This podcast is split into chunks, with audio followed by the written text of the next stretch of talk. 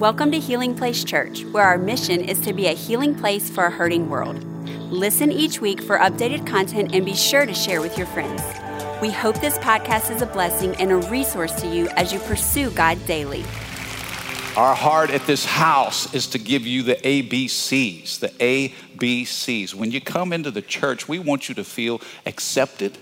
We want you to know that you belong and that you are cared for just the ABCs. I'm going to tell you, like my dad would tell me, I love you, and there ain't nothing you can do about it. I want you to feel the love. How many of you know we live in a world that's got such a deficit of love? Man, there's so much hate and anger and animosity. Man, when you're a part of this house, we want you to feel the love. Can I have a good amen? In the middle of a series on the book of Psalms called the Songs of Jesus. Has this been helpful to anybody? I love the Psalms. In fact, I think I told you this uh, several weeks ago that this series was inspired by uh, some of the reading that I was doing. I studied the life of Dietrich Bonhoeffer. And Dietrich was this brilliant German theologian that lived during World War II. And, and he was so outspoken in his faith, and he stood up for the Jews in their suffering. And he ended up spending two years in prison in a concentration camp before dying uh, b- because of his commitment to his beliefs. And while he spent two years in prison, he read the Psalms. He prayed the Psalms. He said that it was the Psalms that sustained him. And it just ignited something in my own soul. If you're going through a difficult season, I want you to know there is a Psalm for every situation in your life. When you read the Psalms, I, I think the Psalms are the universal language of the human soul. Man, for those that hurt, for those that celebrate, for those that are disappointed, for those that struggle, how many of you know God's word speaks to every situation? Two weeks ago, we kicked this off and we talked about praying your fears. Uh, last week, if you were here, we talked about praying your tears. Today, we're going to talk about praying your failures. Praying your failures. I felt a groan from the people of God this morning. Oh, no, you're going to be encouraged. You're going to be encouraged today. How many of you know that life is filled with bumps? with bruises and some bad ideas. Come on, check this out. That's what all the people say. But I know I'm gonna change that tune. Back on top in June. I said that's life. That's life. And I can't deny it. Many times I thought of cutting out, but my heart won't buy it. But if there's nothing shaking come this here July, Hey, you good I'm lord. gonna roll myself up in a big ball.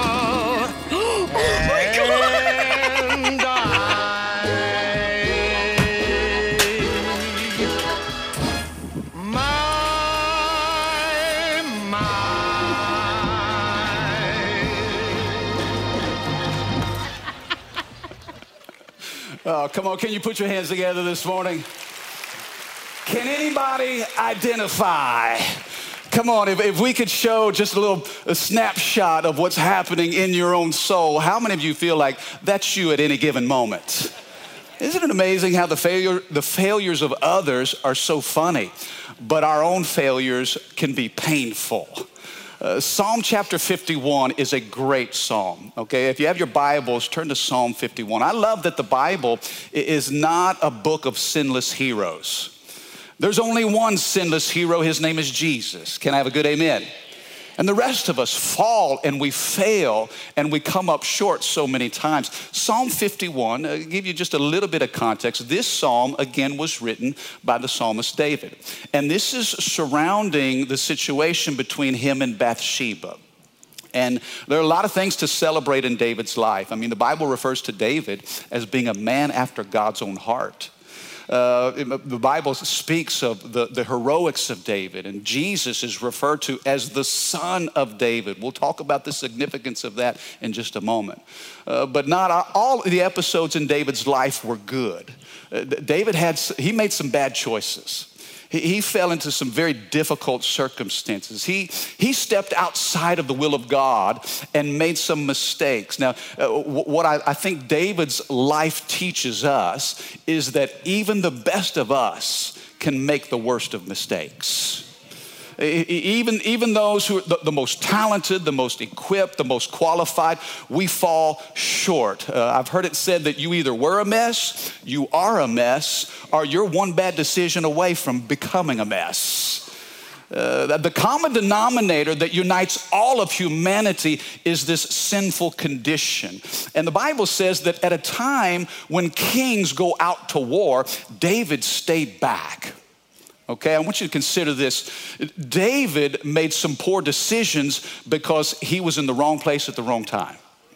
He wasn't in alignment. The Bible says that kings in the spring would go to war. David just just hung out. Can I tell you bad things happen when you're out of position? He's just taking a walk on the balcony and the Bible says he looks down and he sees this beautiful woman taking a bath. Her name was Bathsheba. And David sees this beautiful woman and says, Okay, I gotta have her. Calls for her to come to the palace, commits adultery with her, finds out later she becomes pregnant. So David has a plan. He's got to find out who her husband is. Well, his, his name is Uriah, and he's off at war. He's fighting for the interest of the king. And yet, David was messing with his wife says, well, okay, how many of the one sin leads to another sin, creates another bad decision, and like dominoes, it can lead you in a place where you never thought you would end up. Get Uriah home and let's get him off the battlefield and get him with his wife, and maybe they can get together. And you know, this pregnancy can that, that could be his child and not mine. And you know what happens. I mean, it goes from bad to worse. Uriah's got such integrity, he sleeps on his doorstep. He won't go in to even spend a night with his wife while his brothers are suffering on the battlefield. So David gives orders for Uriah to be killed. Notice how adultery leads to murder, and the cover up has just begun. Now, this is the story of a man after God's own heart. Mm, I'm telling you, there's something for all of us to learn here. The Bible says that the prophet Nathan, I mean, a year goes by. The cover up lasted, some scholars believe, for almost a year. Prophet Nathan confronts David. Nathan tells David a story about a, one man had a, a, a, huge, he was a rich man, he had a lot of sheep, and then he had a neighbor that was poor and had one little baby lamb. Well, the rich man gets visitors, and, and, and so instead of sacrificing one of his sheep to offer his guests, he steals this one little lamb from his poor neighbor.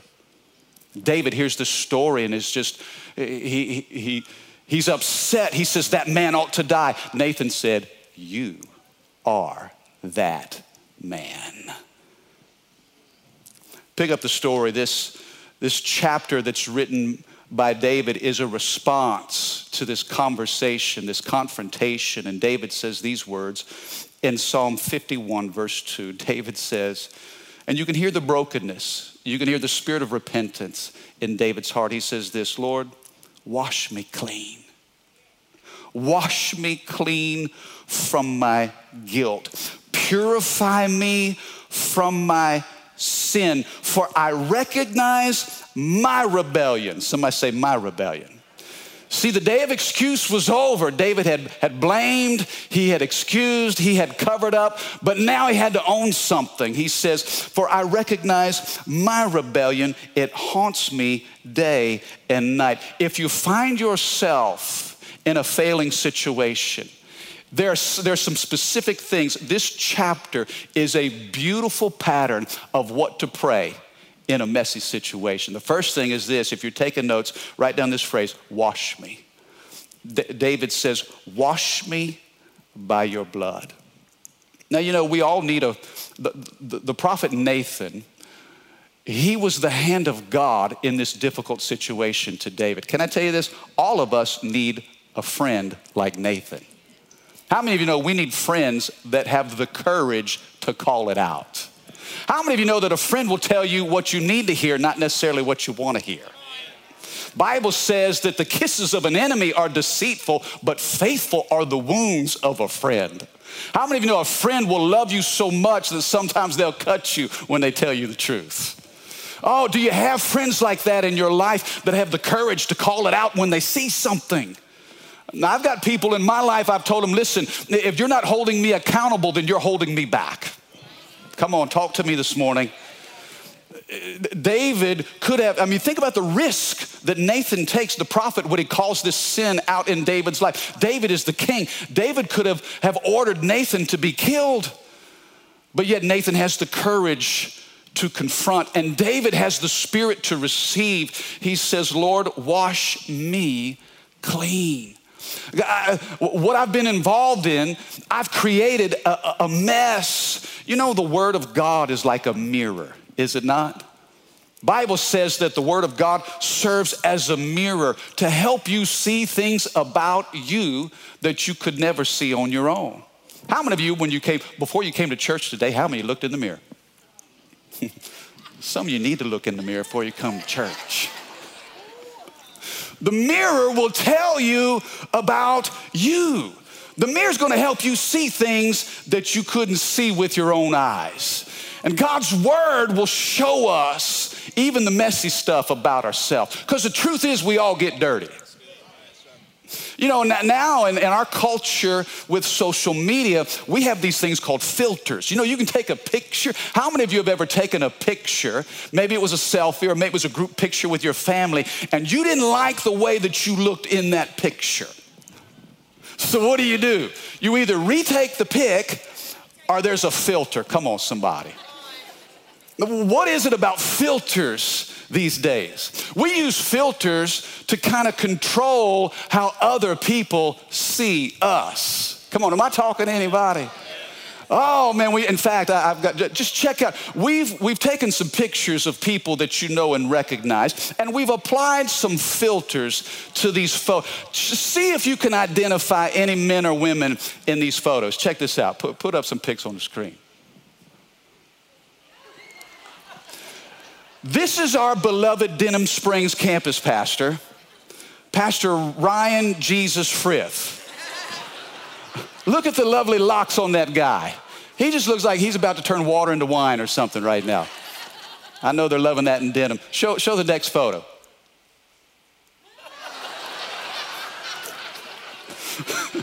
Anybody recognize that guy? Baby blue eyes. That's Billy Ray Cyrus, baby blue eyes green. Yeah, I think they kind of added some, some, some size on that bicep too. I don't remember his guns being that big either. Check out this next photo. Look what a filter can do.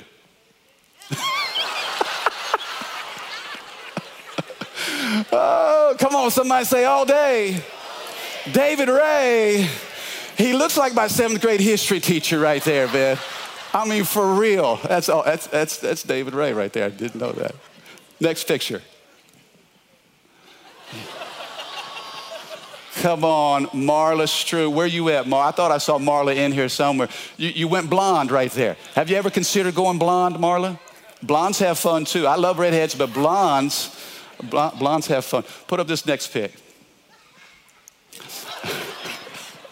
this is our Ascension campus pastor, Patrick Ramos. We call him Daddy Pat because he look tuesday they're going in she's being induced for their fifth child. They have five kids ages four and under. Those kids are making an old man out of daddy pat really. We call him granddaddy pat right there. We may have another one. Show up show another pic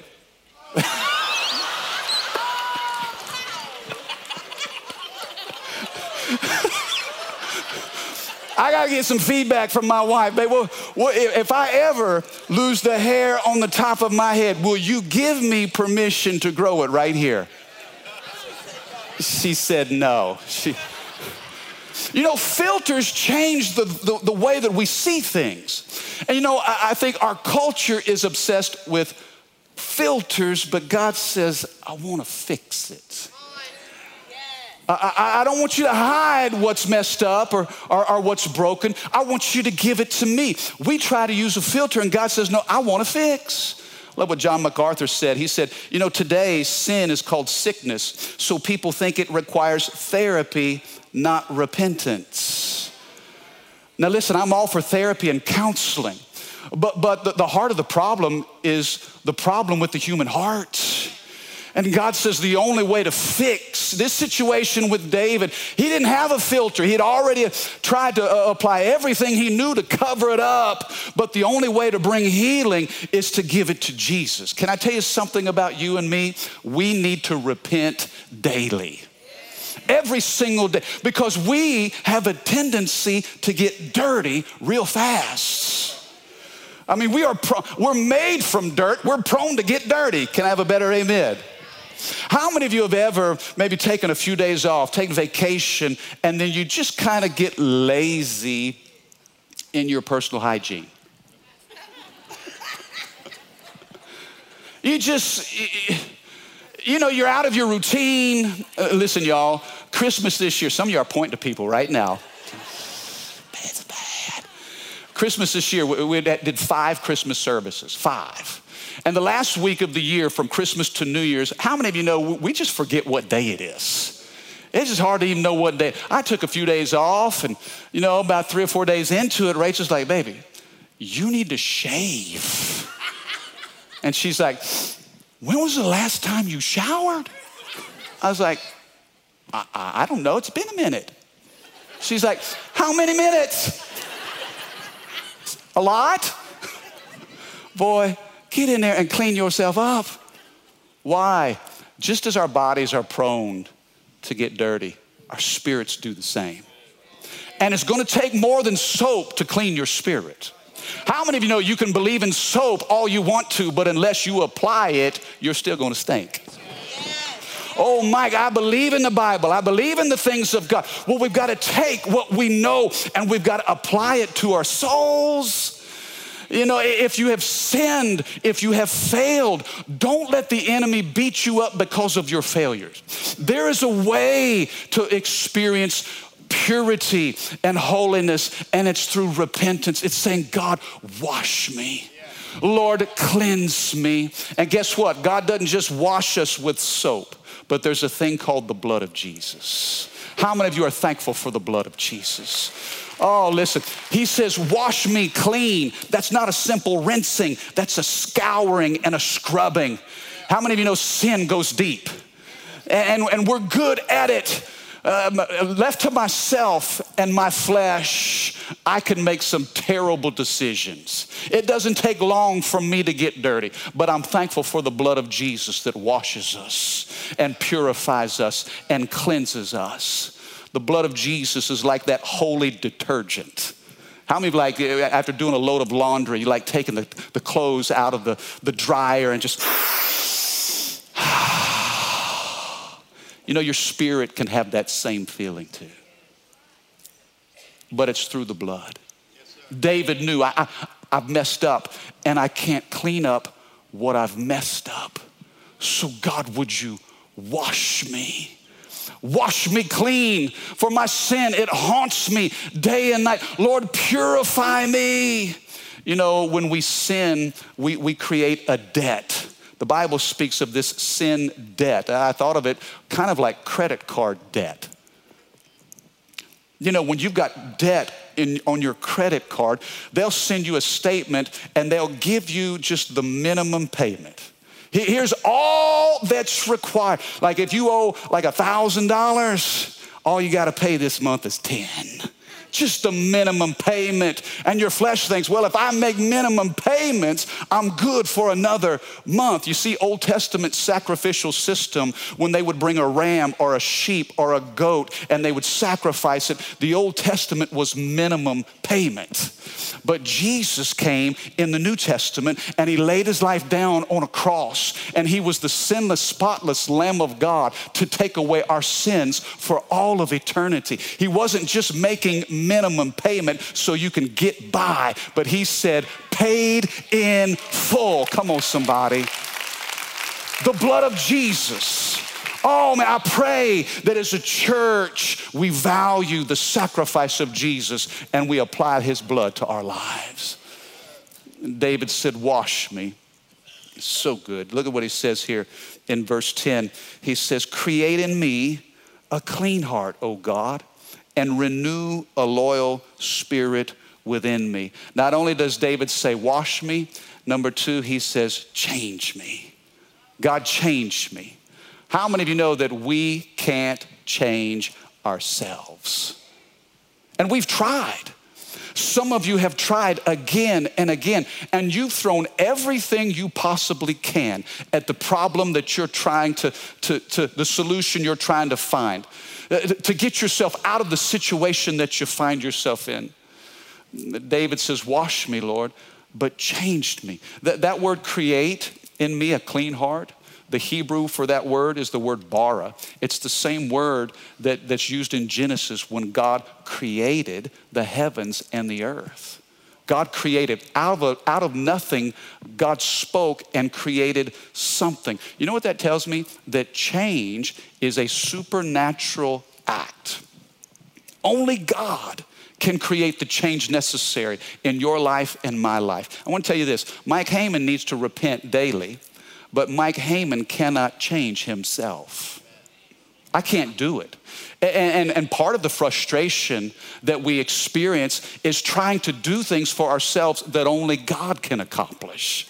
That only by His Spirit we can change. The, uh, the Old Testament pattern is the, the, the, Israelites would sin and then they would get into bondage and then they would repent and God would set them free and then they would fall into sin again. They would come under bondage. They would repent and then God would set them free. And it cycled again and again. You see, the problem was, was, was the heart condition.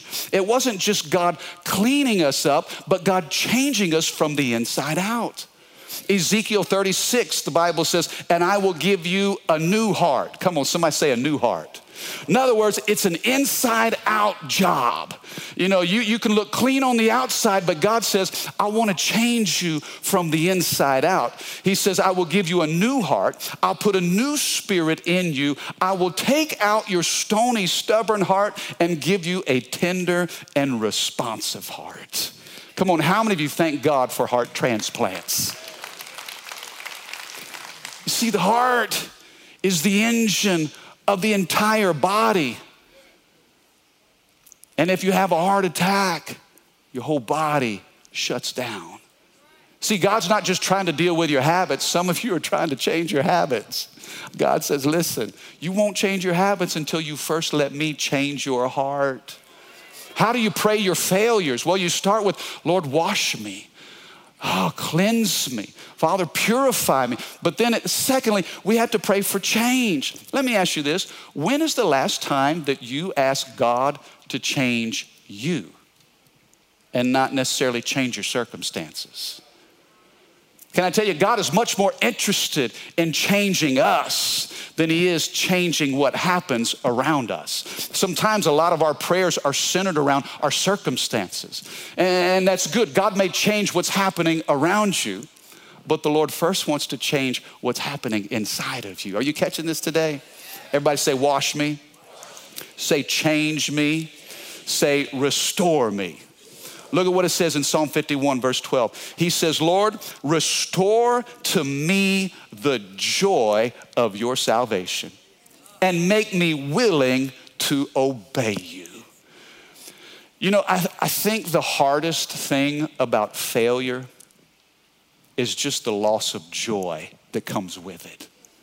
There, I, I see so much brokenness in the body of Christ, especially among believers there's such a there's an emptiness that i see in so many people struggling through failure through sin through trying to to, to change. And you know it's interesting what david prayed. He said lord restore to me the joy of my salvation. He didn't say restore to me my salvation. Listen you don't lose your salvation just because you fall into sin I got I got uh, let's be clear about our, our doctrine and our theology here. How many know sometimes we'll argue with our spouse? Just because I argue with my wife doesn't mean that we're not married. Now, we may not be in fellowship. Come on, somebody. I may be sleeping on a couch, but she's still my wife. I don't have to get married again. I got to restore some fellowship. Thank God for a marriage conference. Come on, somebody. Well, we just practicing what we preach this weekend, huh, baby? But when there's fellowship, woo, yes, Lord, there's joy. You saw what I did there? We still married. Now, see, some of you in relationship with God, but you don't have any joy. Come on, hear me. Some of you are saved, but you got no joy. I feel so strongly as your pastor to encourage you. It's time to get your joy back. It's time to get the pep back in your step. You say, so some people can't do that because of guilt and condemnation. Some of you are carrying such guilt and shame in your life. You're trying to please God, but you see how you're faltering and falling short. Can I tell you this? Guilt has to do with what we've done, shame has to do with how we see ourselves. And the devil would love to put guilt and shame on God's people, and you're walking around and you feeling unworthy and you just, you know, you, you don't have any joy. Watch this. The scripture says, the joy of the Lord is your strength. Now, watch. If the Bible equates joy to strength, what does the absence of joy create? Weakness. So many believers, they love God, but they've lost their joy. And so it creates this weakness that they can't even fight the enemy. Are you catching this today? Joy produces strength. And I believe that when we say, Lord, wash me, come on, somebody say, wash me. When we say, Lord, change me, come on, say, change me, we can expect our joy to come back. I believe, I'm declaring for somebody here today, the joy is coming back to you that that heaviness that you've been holding on to, that cloud that's been over your head, man, it feels like that storm that's been coming down on you. I'm believing today that the sun is going to shine in somebody's life and your joy is coming back, and you don't have to carry guilt and shame and condemnation. Why? Because the blood of Jesus has washed you. He's made you whiter than snow. Guess what? When God sees you, he sees the blood of his son Jesus covering you. When I get to heaven and I've got to stand before God, and listen, we will all stand before God. And we're not gonna be standing with our, our homies and our partners and our buddies and our friends. It's gonna be you and the Lord. Can I tell you this? At that moment, He will either be your judge or He will be your Savior. If you've not repented of your sins, you've chosen that God will be your judge.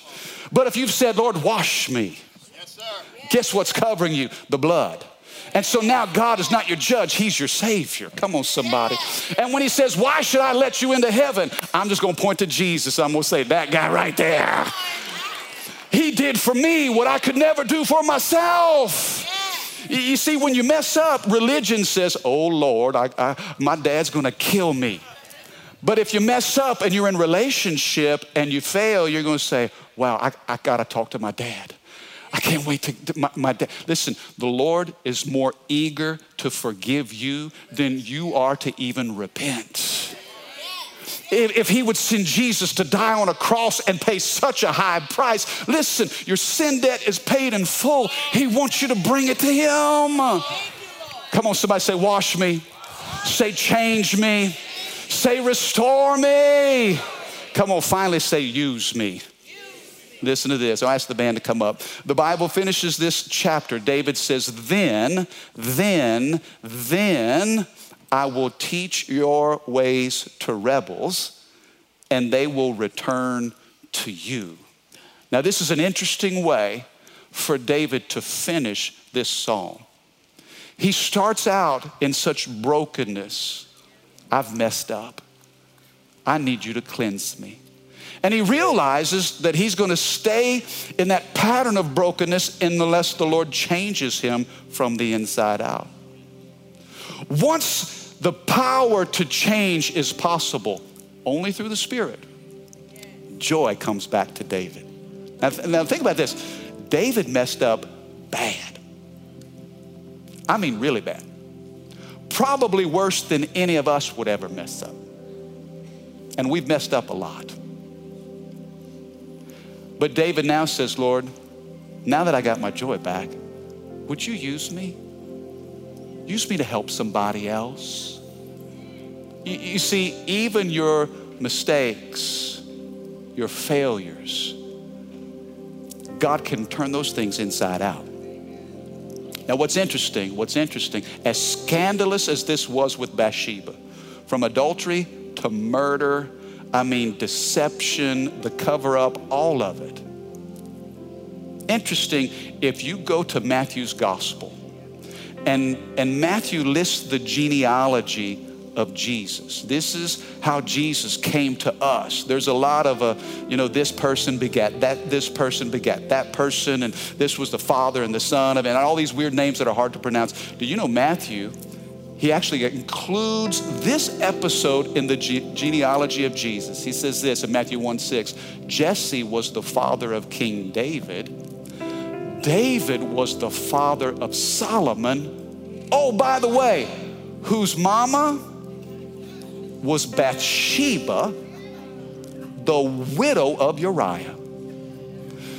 Now, Matthew, why you got to go into that kind of detail here? You know, that the, the, the, the, the scandal of Bathsheba, couldn't we just leave that alone? We're talking about the holy, pure, almighty Son of God. And yet, God says, through scandal, I'm going to bring the Savior. Can I tell you, if God can use David's failures to bring Jesus into the world, oh, come on now, you're missing this. If God can use our worst moments to give us heaven's best, I knew you'd be encouraged today. I knew you'd be encouraged. What can God do with your failure and my failures if we give it to Him? Come on, do you believe that today? Thank you for listening. Take a moment and subscribe so you can become a part of the community here and stay up to date with what is happening at Healing Place Church.